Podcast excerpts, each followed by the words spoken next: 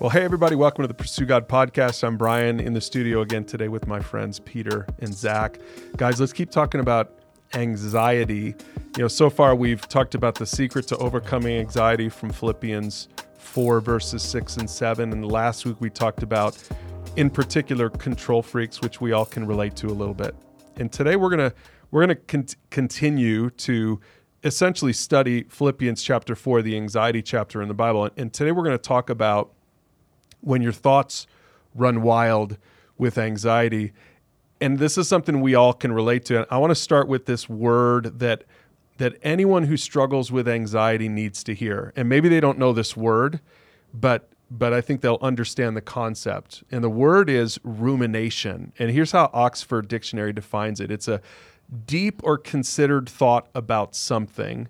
And I actually like the alternative definition better. Here's the other definition it's the action of chewing the cud. So, when a cow, if you've ever seen a cow kind of just chewing, sitting there chewing, you're like, what is that thing chewing? It's chewing its cud.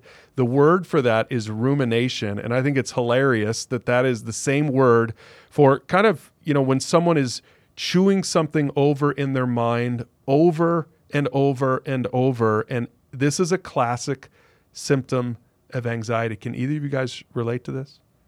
I can definitely relate to it. This was actually the hardest thing for me to understand, and it it just it just took me forever to figure out why it was happening. Um, for me, it actually turned into something called catastrophizing. So as I would ruminate on things, and as I would just worry and worry and worry about something, my mind would go to a worst case scenario, and boy, would that make my anxiety go. So at that point, the heart rate start starts going. At that rate, I'd start feeling this panic. The room's getting smaller. The chest gets tightened, um, and it just that the whole process was something that I had to identify, realize it was happening, and then I had to go to work on it. And it, it wasn't easy to um, overcome. It took a lot of work. And Peter, in your story, one of one of your thoughts that you would go through over and over had to do with your your lung, right? Because your lung collapsed, and that's kind of what triggered this whole anxiety, this panic attack thing for you in the first place. So is that the kind of stuff? Was it was it medical rumination for you? It 100% was, and it would normally go to the place of death, like I'm dying right now, mm. um, or uh, something's going to happen that's horrible right now, and I'm going to end up in the hospital again, and we're going to redo this whole process again and again and again, and so through the process of catastrophizing, what you actually do is you you tell your brain that the worst thing possible is going to happen. And so, in order for me to to kind of start dealing with that, really what I had to do was actually write that down. Hmm. I had to write down the worst possible thing. So for me, I'm like, okay, I'm dead. What happens now? Hmm. And what was interesting was I'm dead. And when you answer that question, what happens now? I'm with the Lord. Hmm. So from there, there was an ease in in the panic. At, at that point, I could start to practically process it. And in the end, um, it was really irrational. Mm. Um, the whole process was irrational. Zach, for you, what it, what what would you ruminate? I remember you saying, I think last week, that you would lay there in bed and you could tell your wife was asleep, but you were staring at the ceiling. I'm assuming ruminating. Yeah, for me, it was it was ruminating on some very similar things um, as Peter had mentioned, and, and and I don't know if maybe it goes back to the fact that uh, my at at age 56 or 57, my dad had a heart attack and had quadruple bypass. I look at um, my mother's father who had multiple heart surgeries, and so uh, when when I got into this bad cycle of ruminating about certain things that I think probably were caused by the stress of life and the stress of work, it went to ruminating about um, I have three children, two who are brand new children who I have to live for a long time for. And and when I would lay in bed at night, I would ruminate about not waking up the next morning and the implications I would have on my wife and my family and my children. And and I would ruminate so much about that thought that I would I would th- I would think so much through it that I would almost force my chest to feel a certain way. Hmm or my mind to feel a certain way or my heart to pound.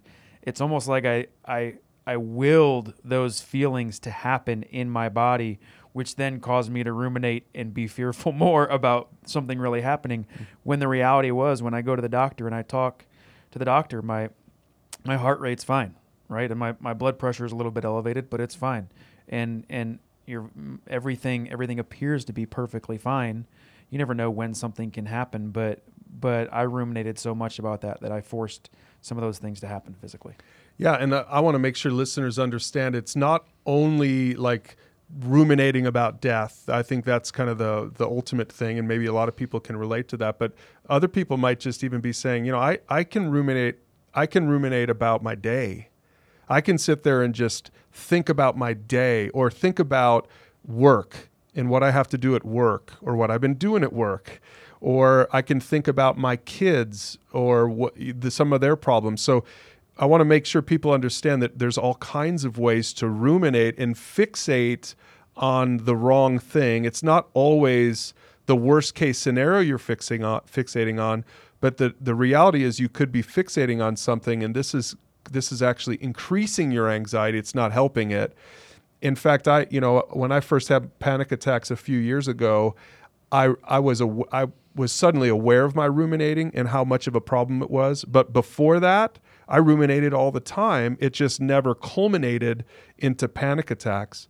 And so, even for some people listening now, just consider, think about your thoughts for a minute and think about what are the things that you lay up at night awake thinking about, processing in your mind. And that is rumination. Again, it might not translate into anxiety yet, but you'll see it's got the it's kind of got the roots of anxiety just built right into it. And so that's why this is our verse for today. We're in Philippians 4 again, the anxiety chapter in the Bible. And we're going to be talking today about verse 8. I want to read it to you now. We're going to unpack it here in a little bit. But I want to start by reading this verse. It says this Paul writing, And now, dear brothers and sisters, one final thing. Remember, he'd been talking about anxiety for a few verses now.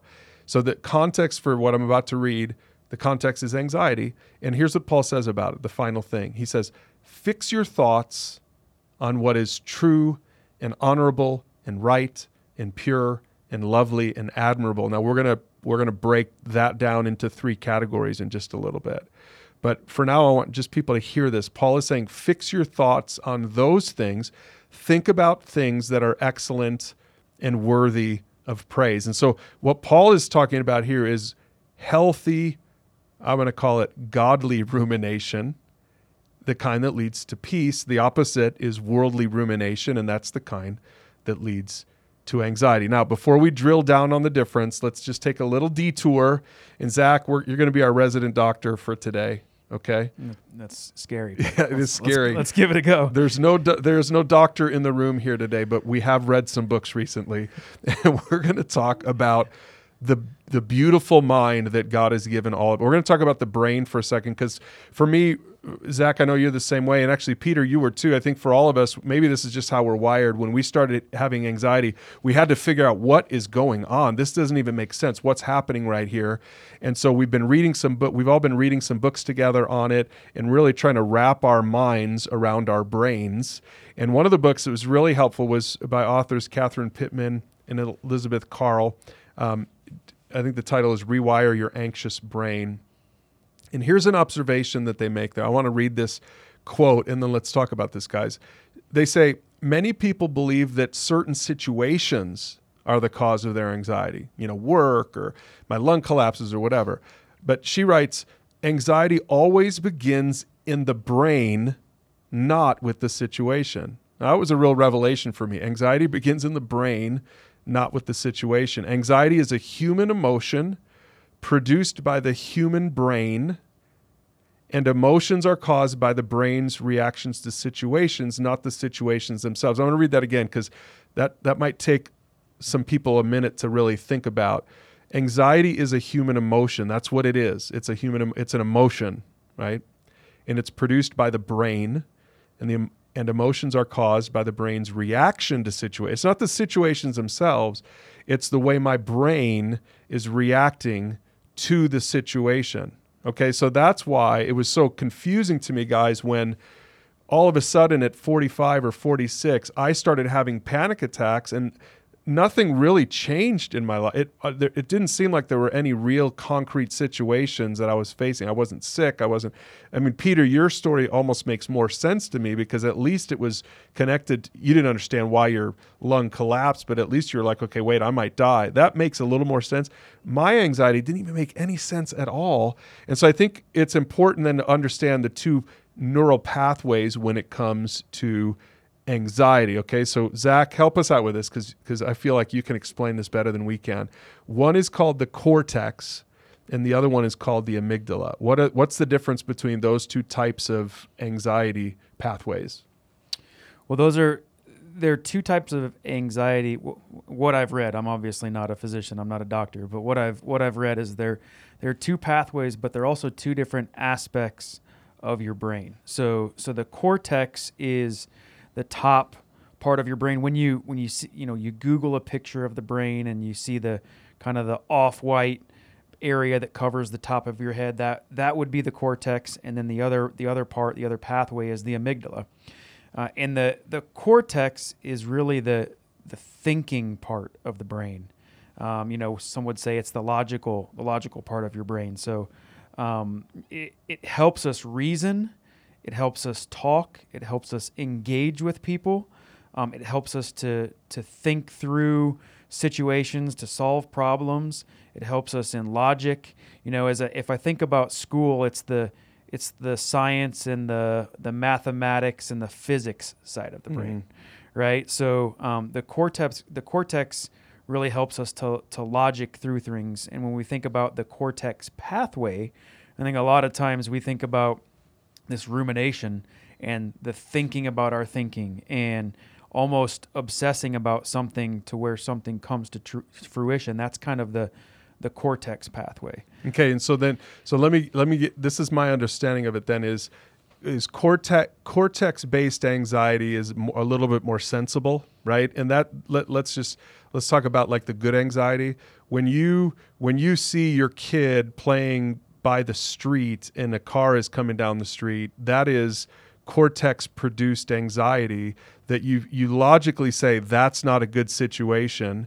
And now what happens is that that tr- I don't know the whatever the whatever the signal is that's going from your cortex it goes from your cortex to your amygdala. The amygdala is the part of the brain that actually create is where the anxiety is actually happening, right? Is the cortex relays to the amygdala, hey, something's wrong here. Your amygdala gets activated and you feel the anxiety and you rush into action, right? And then that's kind of the that's the sensible kind of anxiety. But there's another kind of anxiety that just kind of shortcuts the whole process and it goes straight from the thalamus to the amygdala. It and this is really what kind of we're talking about. It doesn't even make any sense why am I feeling so anxious right now? Like you can't reason it, right? For sure. Yeah. Yeah. And the, and the amygdala is a lot smaller than the cortex, but it's a, a part of your brain that affects love and feelings and fear. Um, it, it attaches emotional importance to situations or to objects and it creates emotional memories positive positive or negative right all, all things kind of emotional so before before going through all of this as I as I look at my wife and I me being a very logical individual and my wife being very emotional I would have said that her amygdala is is a lot larger than mine and my cortex is a lot right. larger than hers right? right? now now that I as as we go back and we think about um, what I've been through from a from a panic anxiety standpoint um, the amygdala has a lot more impact on how I've been feeling. And just like you mentioned, when when we think about irrational panic and something that makes our chest tighten, something that takes our breath away, that whatever it is, the neuroceptors, whatever it is in our brain, just bypasses the cortex and goes right to the amygdala. And the and the thing that I like to I like to think about with the amygdala is the typical response is fight or flight right? It's something's wrong. I have to get out of here. You know, so you in that situation where your child is running in front of a car, you think that's not a good situation, but the fight or flight kicks in of I've got to go get my child out as fast as possible, and so you might be running faster than you've ever ran before, mm-hmm. right? Because the amygdala kicks in. Yeah. So here's what here's how this really helped me to make sense of this. Here's how the authors explained it in their book. Basically, a panic attack is your body launching into this fight, flight, or freeze response at an inappropriate time. Like not at the appropriate time, the cortex way, but at the inappropriate time due to an overreaction of the, uh, the amygdala. My amygdala is overstimulating and it's overreacting to this this thought that I have that apparently didn't start maybe in the cortex. And so this there's this trigger that really doesn't pose any real danger as opposed to like your kid playing near the street, but this panic attack is is kind of bypassing logic altogether, which is what drove all of us crazy because we're all kind of logical engineer type of guys. And yet, when we started experiencing panic attacks, we're like, dude, get over it. We're saying that to ourselves, but we couldn't, right? Because it wasn't it wasn't a cortex thing. Now we are going to talk a little bit about how the cortex does play into this.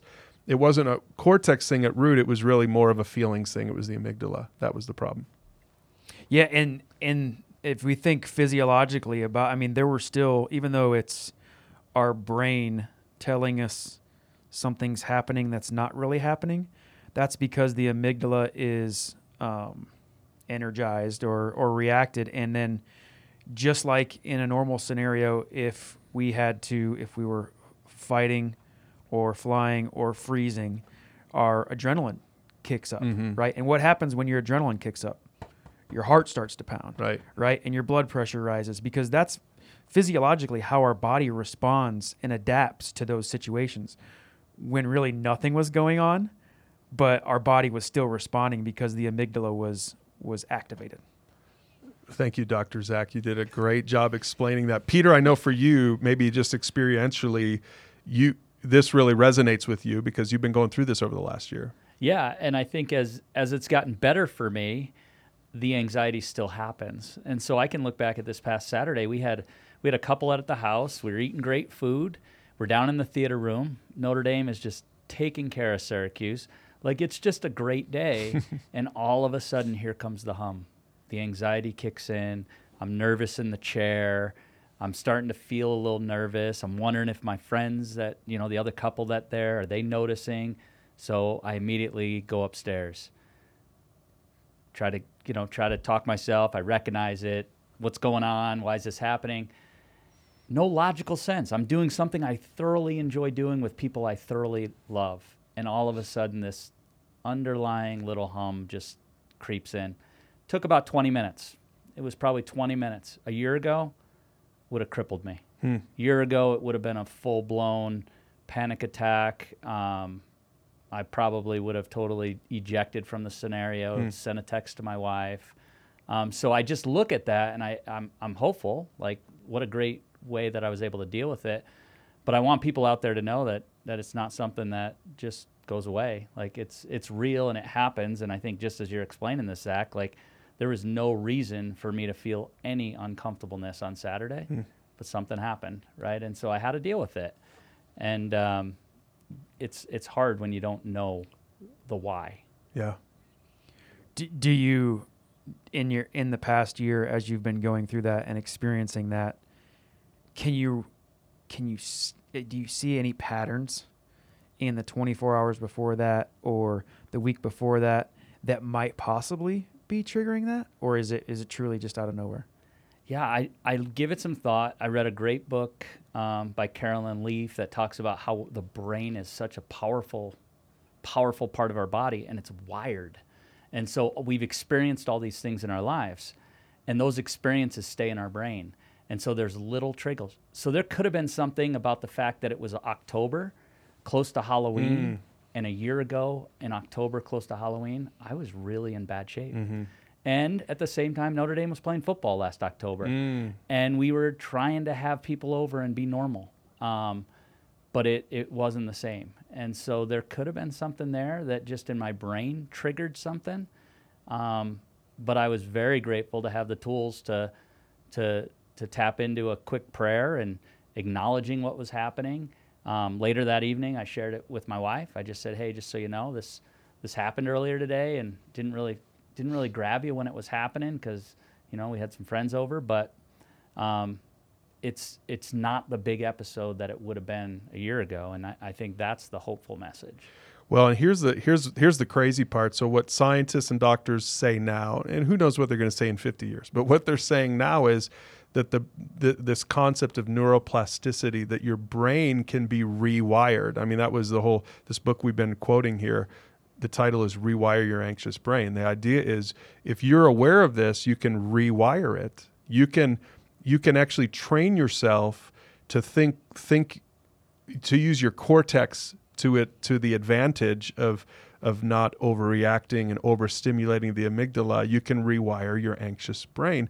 And here's what I think is the coolest concept for today is long before science understood this, like literally 2000 years ago, the Bible offered the same kind of solution. And that's what we're reading today in our verse. Let's spend some time on this now. So so Paul offers this solution to the this rumination that can drive us all crazy. And it's that verse we read. I'm going to read it again now, now that we understand how the brain works. Remember, God's the one who made the brain.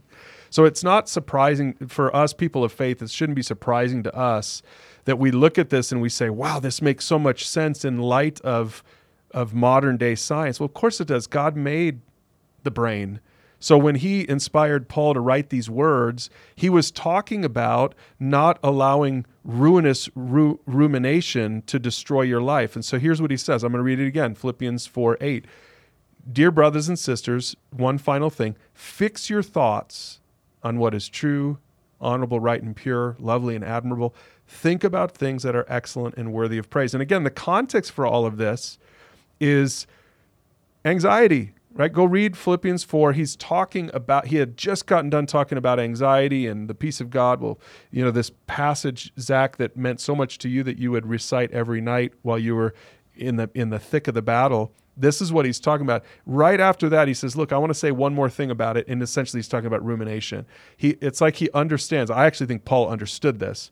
We talked last week about the thorn in the flesh. I think it's even if the thorn in the flesh for Paul was was a physical ailment or his eyesight. I think that what was happening is that ailment was causing anxiety in his life because of the way he describes. He's like, I can't handle this. I, I'm, he kept asking God to remove it. I mean, we can all so relate to what he was doing there. Here's a grown man that's like, what is going on with me? So I personally read this and I see this and I say, I think Paul understood what he was saying here, and I think he was essentially talking about this when your mind races and goes crazy because I think Paul probably experienced it just like we do. So again, he's he's telling us to to redirect our thoughts when we are when we get into this place where our our thoughts are driving us nuts that we need to we need to capture those thoughts and we need to redirect those thoughts and and really he's essentially saying three three ways to do it. So I the the, the concept of redirecting your thoughts is um,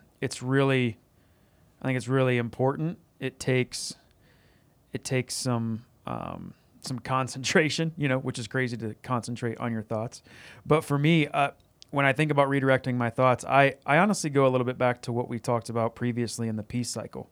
For me, redirecting my thoughts is first off acknowledging that I am thinking something, right? And that and whatever I'm thinking is causing those anxious feelings. Uh, it's it's understanding after I acknowledge it, it's understanding that um, it's probably just something with my mind. It's probably not really something mm-hmm. with my body. Mm-hmm. You know, uh, it's and and then it's focusing on being thankful, focusing for my you know being thankful for my current circumstances and what God is doing amidst all of it, and praying to God about it. Also, you know, one way that I, that's you know a good tool in my toolbox, like Peter's talked about, is uh, for to redirect my thoughts is to f- is to focus on worship. You know, I, I I have over the past few months there have been three songs, three worship songs that I've gone to that have meant a lot to me. And if I, you know, I, I talked a little bit previously about a lot of times these feelings come up when I'm driving, these feelings of fear. And I, I know exactly how to get to those worship songs right away. And they can, take my mind out of the mode of thinking about my thinking and more just worshiping God, mm. right? And thinking externally and thinking less internally about myself. So I, I it's it's a practice that's got to come into play, and it's got to be something that you, um, for me anyways, it's got to be something that I have to be able to do on the fly. Mm. and really quickly and recognize first off that I'm going down a path that's not positive and then force myself to get out of that by maybe even distracting myself. Mm-hmm. So Yeah, you know, a, a non-spiritual um, example of this before we get into the spiritual examples for me, and this this was crazy when I realized this is one of the things that helped. There are a couple things that helped me get out of these destructive, ruinous thoughts that just didn't even make logical sense, right? And one one was actually playing a card game on my on my iPad. And I think what what that like when I when I would get into a pl- onto a plane, I re- it took me a while to realize this, but but I, if, if I just had my iPad and I just pulled up and just started playing that game, it just distracted me. It was really literally redirecting my thoughts. Now it wasn't doing what Paul was saying. We're going to get into what Paul was saying. I think that's even more valuable. But it, but it's this concept of it. It redirected my thoughts, so it kind of took that. I don't know that that illogical thing, that feeling of claustrophobia that just didn't even make sense. And then the more people that got on the plane, the more claustrophobic I would feel. As soon as I opened up that, that iPad, and people should try this if they struggle with this, it was just like, okay, good. Now I'm just in a game. Maybe it's just because that's how simple my brain is. I just needed to get it on something else. I needed to get it onto another track altogether. At night, what helps me is literally listening. I'll listen to the Bible on my Bible app. I'll listen to that at night, especially if I'm feeling a little bit anxious and having a hard time sleeping. I'll listen to that. And again, all I'm doing now is I'm just I'm just focusing on the words. And it, it just gets me off of this this this track that is creating anxiety for whatever reason. It's even a little bit unknown. It's getting me off of that. I don't even fully understand what I'm thinking to be honest when I'm when I'm having that anxiety. But now it it's like occupying my mind and getting me onto another track. It's redirection. So for me that for me this this concept has been super helpful for me and and for people who have never really thought about it like this, I think this could be a really good tool for your toolbox. But guys, for now, I want to I want to go back to that verse and I want to break down because I I see three categories as I've studied this. I see three categories of redirection that Paul is talking about when he says fix your thoughts. He says first of all, fix your thoughts on what is true. So the first category, I think that Paul's actually saying fix your th- thoughts on the factual stuff rather than the false narratives that are perpetuating the anxiety. So I know Peter, you've mentioned some false narratives that this narrative that that I'm going to die, my my lung collapsed once randomly. Well, why won't it happen again? Well, that's kind of a false narrative, and it's it's almost like almost like Paul saying, just fix your thoughts on what is true. Don't let don't let the false truth come into play for you anymore. Yeah, that that's been big for me. Um, and so what I've what I've learned to do is to acknowledge it to just acknowledge that it's happening at that first step. Did that on Saturday when when it was just creeping in a little bit. And when that happens, I can really start to process the reality that the thought is. Is it is it something real? Is it, you know, I'm I'm I might die, but yet I feel fine. Mm-hmm. Right? So you're you're logically asking yourself some pretty quick questions. Um, and what I've found is I'll immediately feel myself grounded. Hmm. Not completely out of it, but start to feel a little bit more grounded and like this there there's nothing here. I can I can move on. And if there is something there, then it's worth exploring. If mm. the anxiety when I first ask myself like, "Hey, what's going on?" do a quick body scan. If the anxiety is there, then then you can just you can take it somewhere to say, "What is going on here?" And that might lead to a prayer. That might lead to putting on some Christian music. That might lead to a conversation with you know my wife. But but really, that's that's a huge part for me of being able to say, hey, this isn't real, and then quickly get grounded versus, hey, this is real. Let's get some stuff going so we can work through it. Well, and I like what you said earlier that even if it is, even if there is some truth to it, I might die. Yeah. well, that I guess you could say that's kind of true. You went to a an even more true thing, which is that you know where you're going. Right. You know who you are. So some of this is also to say, I'm going to go to the truer thing to the thing that we that takes faith really but but i i recognize that there's the wor- like you said the worst case scenario there's still something comforting in the for a christian there's still something comforting in the worst case scenario yeah peter you've mentioned it multiple times but I think one thing that's that's awesome about you and your relationship with your wife is that even if you think where you're at something might not be true, you can call her and she can reinforce what really is true. Right? Cuz I think I think in those most anxious times when we're ruminating on things, we can convince ourselves that things are true that really aren't. And we need people in our lives, people that love us, people that know what we're going through that we've shared this with, just like I do with my wife, who I can call her and she can calm me down immediately. And so, uh, you know, for those of you who are out there who um, haven't shared this with anybody, I would really encourage you to share it with a mentor, share it with your spouse, share it with your children, um, share it with somebody who you know loves you, so that when you're in those times, they can speak truth into your life instead of letting your mind wander. Yeah, and I remember reading about this, by the way, Zach, that when I first was having these panic attacks, you guys could probably relate to this. I literally thought I was going to die. And one of the things that was truthful that I read, and I read it in several books, and it brought me so it brought me so much comfort to read this is they said nobody has ever died from a panic attack and I had to read that like four or five times. Like, is that true? Because it felt like I was going to die. And even just that fact right there was so helpful for me. Like, you literally cannot die from a panic attack. Okay. So it feels like you're going to. It feels like your heart, you're going to have a heart attack or your heart is racing or whatever. But it's not going to happen. It's not even true. And man, that was that's such a good example. Like, don't fall for these false narratives that your mind can I don't know if it's that if that's your cortex or not, but maybe eventually that amygdala can bounce right back to your cortex and now you're talking yourself into stuff that's not even true. Like don't fall for it. Like find out what's what's solid and true and sometimes like you said Zach, it's going to be a friend or a wife or someone that's just going to talk sense like dude that's stupid what you just thought. That's stupid. That's not true, right? Yeah, absolutely. All right, second category in this passage. So first he says, think about what's true. Then he says the next three I'm going to I'm going to lump together. Then he says, think about what's honorable, right, and pure. And these these three things here he's talking about things that honor God because so much anxiety for Christians is rooted in a sinful lifestyle that is hidden from view. So you might there might be some Christians listening and, and maybe this is good to say this at this point because so far we've really made a lot about anxiety not being sinful, but I think it's important for us to mention right here that there there is a kind of anxiety that is triggered because you're living in sin and usually it's secret sin. Nobody else knows about it. You've got an addiction, maybe it's a porn addiction or it's some other kind of addiction or maybe whatever. There's something in your life that that you think nobody knows about and probably they don't, but God knows about it and you know about it. And there's this guilt and this shame that you're feeling because of your sin.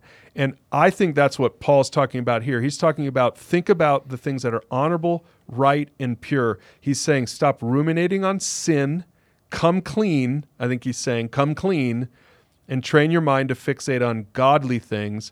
And that, that might be the scariest part of this whole episode for some people, because some people might have just now heard that and the light bulb went on for them and said, I never even considered that maybe the anxiety I'm feeling is related to my sin that I got to deal with before God. Uh, this is what I think the psalmist is saying in Psalm 139. He says this Search me, O God, and know my heart, test me and know my anxious thoughts. Okay, so I've read this verse a million times, the first part of this verse but it's it's it was only kind of preparing for today's conversation that I really understood the second part. He says, "Search me, know my heart, test me, know my anxious thoughts." But look at where those anxious thoughts are coming from. Verse 24 says this, "Point out anything in me that offends you and lead me along the path of everlasting life." So basically, the psalmist is saying, I feel this anxiety because I know there's stuff in my life that offends you and I need you to shine your light on it. And so I would encourage if you're a Christian listening to this right now, and there's just maybe there's maybe there's stuff you're watching on Netflix that's just not godly. It's not right, and you know a lot of other Christians that are doing it, and so you're not thinking twice about it. I would challenge you that that might be a, a part of your anxiety issue is that there's stuff that you have to get right. It's almost like you know there's something not right in your life. And and this is where I think anxiety can be a gift for you because it'll force you to your knees and say, God, could you point this out to me and let me get rid of it in my life?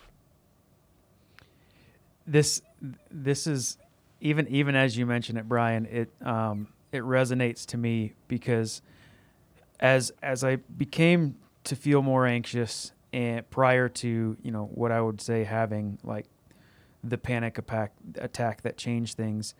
I think my wife could see in me that I had those feelings, that um, that there was something not right in my life, where something wasn't going like it should have been, and what it ultimately took um, was God revealing to me that I had that I had made my work my God, my career my God. But what was crazy is before I before I really laid that out to my wife, and she just saw me being anxious and she saw me being panicky and she saw me feeling the way that I felt. There were thoughts that came up in her head as to why I felt that way. Hmm. And when we got down to talking about it and I and I talked to her about, you know, what God was making apparent to me about my career and and all those things, she said, "Zach, well, I'm I'm really glad to I'm really glad that you opened up to me first off and talked to me about it because um, because I want to be here for you. But it in my mind, my mind went a crazy place too. That you were feeling these things, and the things that you were going through was that you were having an affair. Hmm. And I and I said, "Excuse me." She said, "I have no idea why." She said, "But for you to feel this anxious when you've never been anxious in your whole life, for you to feel this panicky, for you to break down and for you to be so emotional, I thought there was I thought that's what was going wow. on. Wow. And I said I said, "Heather, that's absolutely not what's going on." I appreciate you telling me that, but it points right back to this, Right. right? It makes sense that if there's things that are going on in our life that are not within God's will, are not, you know, in the direction that He wants them to be going, um, this this anxiety that gives us is a gift, right? It's a gift. It's a gift to open our eyes to that. And and one thing that I think is really interesting in uh, another book that we've been reading is um, The Anxiety Cure by Dr. Archibald Hart, I think his name is. But he talks in that book about Christians, believers, uh, being in general more anxious than non-believers because they f- feel like we have to live a certain way to honor God, and that causes anxiety in our hearts as well, right? But what does what does it say in the Bible? There's there's no condemnation, Mm-hmm. right? But um, but I truly do believe it's a it's a gift that God gives us. An- anxiety is a gift that He gives us to to for some changes. Yeah, when my daughter was in college, that first semester in college, we talked on the phone quite a bit because she was flush with anxiety. And I remember one night in particular, she called us. She said, Why am I experiencing all this anxiety, all this change in her life, school and relationships and all that stuff? Living with a roommate, stuff she'd never experienced before. She said, Why do I have all this anxiety and nobody else that I know at the dorms are struggling with anxiety. She said it's because they're all going out and they're drinking and partying and have a, having a good time. So that was her assessment, right? Kind of like what the what uh, the anxiety cure was talking about that that because she doesn't self-medicate, she's dealing with anxiety. This was how she was putting two and two together. And I remember saying to her, I'm like, well, okay, well, so what's your solution? You're going to go just do all that stuff that everybody else is doing? And she said, well, no but but I, I think it, you know there's there's probably some truth to that that some of those people were self-medicating to kind of get through the anxiety they might have been feeling they were self-medicating. The truth is though they're, they're just kicking the can down the road. At some point just like what happened with me in my life not because i self-medicated but because i kept kind of just pushing through my anxiety by working harder. I think zach you did the same thing probably. At some point you're going to have to face it. At some point you're going to have to deal with it. At some point you're going to have to say i want to i want to i want to conquer this in my life and i want to face this in my life. So again if you're a christian and you you feel like that your experience this because this is really just a christian kind of anxiety is the anxiety that it comes from not living a godly lifestyle. And it's a little bit related to conviction. It's a little bit related to condemnation that you feel some guilt and shame that you're feeling because you need to get it right. Now this isn't all anxiety but there's a kind of anxiety that would fall into this category and i just i think it's good for us to point it out here because that's what paul's doing to point it out here and to deal with it if you're dealing with that kind of anxiety. Now, there's a third kind. One one real quick thing there because I think I love th- I love this passage, but I also think it's specifically mentioned because we can redirect our thoughts to things that aren't positive, and those would cause more anxiety. Just Mm-hmm. like you mentioned, alcohol, right? Mhm. We can we can med- we can medicate on our own, right. or we could redirect our thoughts to well, I just need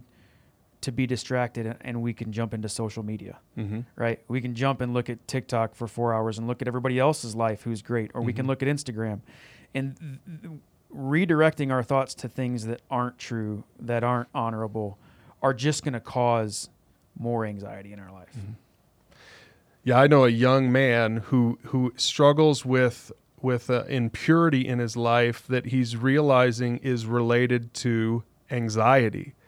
That it's almost that he's that he goes to that thing, right, to the pornography thing. He goes to that to that to kind of fill in fill a need for him, and and he didn't realize he never realized before that that's anxiety related, and so that's I think that's what Paul's saying is don't don't run to those things that are sort of anesthetizing behaviors like we take an anesthetic so we don't we can numb the pain. It's like a lot of sin falls in that category. You're sinning because I mean obviously drugs and alcohol addiction that that's a that is a obvious example of I'm trying to anesthetize, I'm trying to numb these feelings that I don't want to face. It goes back to that anxiety cycle that I, I feel this trigger and I don't know how to deal with it in a healthy way. And so I avoid it. And a lot of avoidance is sin. It doesn't always have to be a sinful thing that you do, but a lot of sin that people engage in is actually part of this anxiety cycle that you're just trying to avoid dealing with it. And Paul says, stop doing that and fix focus on the things that honor God. And we're going to see the payoff here in a second. But first, we got to get to this third category. So he talks first about things that are true, second, things that are honorable, right, and pure. And then third, this third category is he I'm going to lump these last two. He says, think about things that are lovely and admirable. Now, these are two words that only appear here in the New Testament. The words are prosphile and euphema. And these are the two words in Greek that you, you won't find them anywhere else in the New Testament. It's the only place that Paul or anybody ever uses the wor- these words. And they're actually speaking to things that build up instead of things that tear down. That's what he's talking about. Things he's saying, think about things that build up instead of things that tear down because you know, some things are true but they're not helpful. Right? Some things are not ungodly but they're still not helpful. And so that's why I love that there's this third category that Paul's talking about. It reminds me of what he says to the church in Ephesus in Ephesians 4:29 he says, "Let everything you say." Now he's talking about speech here but I think you can apply it to your thoughts as well. So he says, let everything you say, or in this case, let everything you think, be good and helpful, so that your words or your thoughts will be an encouragement to those who hear or think them. Now, when it comes to your words, right? If I if I'm going to say everything that I say to you, Zach, is going to be good and helpful, so that my what I'm saying to you is good for you. When it comes to your thoughts, here's what happens. What what I think, the things that I think are going to be helpful for the person who thinks them. That's me. So when it comes to your thought life, learning to apply Ephesians 4:29 actually helps you out. It helps you to sort of stop this cycle because you're learning to evaluate your thoughts and think about things that are lovely and admirable, things that build up instead of things that tear down. That's uh, yeah, that's been a, a big deal for me because it, it really puts the focus on the positive. And really the more you can focus on positive things, show gratitude, be thankful, um, the more you're going to be able to to battle the anxiety. You're going to be able to to put it in, put it in its right place. Um, just through those conscious thoughts, evaluating, is this good for me to be thinking about this right now? The answer might be no. Uh, and and so what I'm going to choose to do is is I'm going to pray and I'm going to think about something positive and give God some gratitude for for these different things in my life. And sometimes this apply this really applies to relationships. Like there might be, and we'll talk about this next week when we talk about anxiety in relationships. But there might be relationships that cause anxiety for you, and your thoughts about a person they might even be true, but it might not be helpful. What you're thinking about that person. A good example of this is bitterness. You might have bitterness, and you might there there might be a good reason, at least on paper, for you to be bitter. It's not helpful. Uh, you know, I think about this just the just this week on on the news. This Parkland shooter is is going to prison for life, and they for the last couple days they've been the victims' families have been they've been given the mic and say whatever you want, and the stuff that they're saying to him is true. It really is. You're evil. I can't believe you would do this, but but it's not helpful. I mean, I'm not even talking about for the shooter. It's not helpful for them. I, I, I watched some of those clips and I just felt really sad for them. And I don't mean to I don't mean to judge them. I can't even imagine what they're going through. I'm sure that's got to be hard. But that's been four four years, and and they're st- you can tell they still have this bitterness that is absolutely eating them up. I'm sure some of them aren't sleeping. I'm sure they're on medication for anxiety, right? Uh, because that had to be terrible to think that your kid got shot by somebody. But it's still not helpful it might be true what they said. It's not helpful for them or for anybody. Yeah, my my wife and I, as we as we're raising children and as we're working um, alongside our peers and our coworkers and with family, sometimes sometimes we'll kind of gut check each other, and and one of the sayings that we'll say is, "Are you speaking life, or are you speaking death? Um, are you being positive? Are you being negative?" And just like just like you said earlier, Brian, that goes back to our thoughts as well, right? Um, what comes out of our mouth is a true reflection of our heart, and a lot of times what we're thinking is a reflection of our heart as well. And and there's no way that we um, we're going to battle and have success and victory over anxiety if we're thinking negative thoughts and if we're thinking death. Mm-hmm. We need to be thinking about life and we need to be thinking po- positive aspects. Yeah, and that's exactly what Paul means when he says, "Think about things that are lovely and admirable." Now, I want to close with how kind of how Paul closes this thought because we we've been spending this whole episode in verse eight about how to think, how to redirect your thoughts to the better things instead of the destructive things. But I think it's really cool what he says in verse nine, because to me this shows that your thinking eh, if you can win the battle in your mind, then you can win the battle in your everyday life. And so here's what he says at the end of all this, right after saying all this stuff about anxiety, going all the way back to verse 6, verse 6, 7, 8. And then in verse 9, he says this Keep putting into practice all you learned and received from me, everything you heard from me and saw me doing. So what he's he's transitioning there from your thought life to how you actually live in your everyday. And he's saying, look, you've seen me try to live this way. How about you keep putting into putting that into practice as well? And then here's the payoff. He says, then the God of peace will be with you. And it's just like he said in verse seven. He said, all these things, the secret to overcoming anxiety is giving it up to God, and then the God of peace will be with you. This peace that passes understanding comes back to peace again in verse nine. So we can see that that you're winning the battle in your in your mind if you if, if you just have this this anxiety that's overcome you you have to think about your thoughts you have to evaluate your thoughts and replace those negative thoughts that are creating anxiety, replace them with thoughts that are better. This is what Paul's saying. And what's going to happen then is it'll pay off in your life. That in your everyday life, you're going to you're going to be able to put into practice the better stuff and you're going to live this anxiety free. Well, not fully anxiety free guys, right? But certainly a lot a lot better. I mean, our lives now are so much better than they were when we first started dealing with this anxiety, and it's because of God. It's because of, because of what he, what He's done.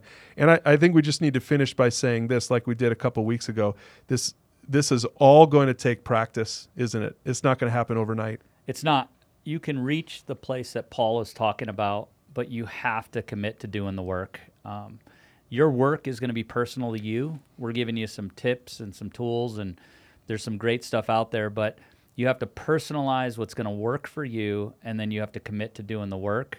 I think a mentor, um, Brian, you talk about a mentor all the time. I think if you're listening to this podcast, I think reaching out to someone, whether it's in church or a friend group, I think that's that's going to allow that vulnerability to come in, and and you're really going to make some progress. And that peace that Paul talks about is going to be real. Yeah, and if you want to find some discussion questions for that conversation with your mentor or with another friend, you can find all of it at pursuegod.org forward slash anxious. This is lesson three in the five week series. And so we encourage you to come back next week to the podcast because we're going to talk about when you're anxious because people are driving you crazy in your life. I think we can all relate to that. And believe it or not, Paul has something to say about it in Philippians 4. So join us next time.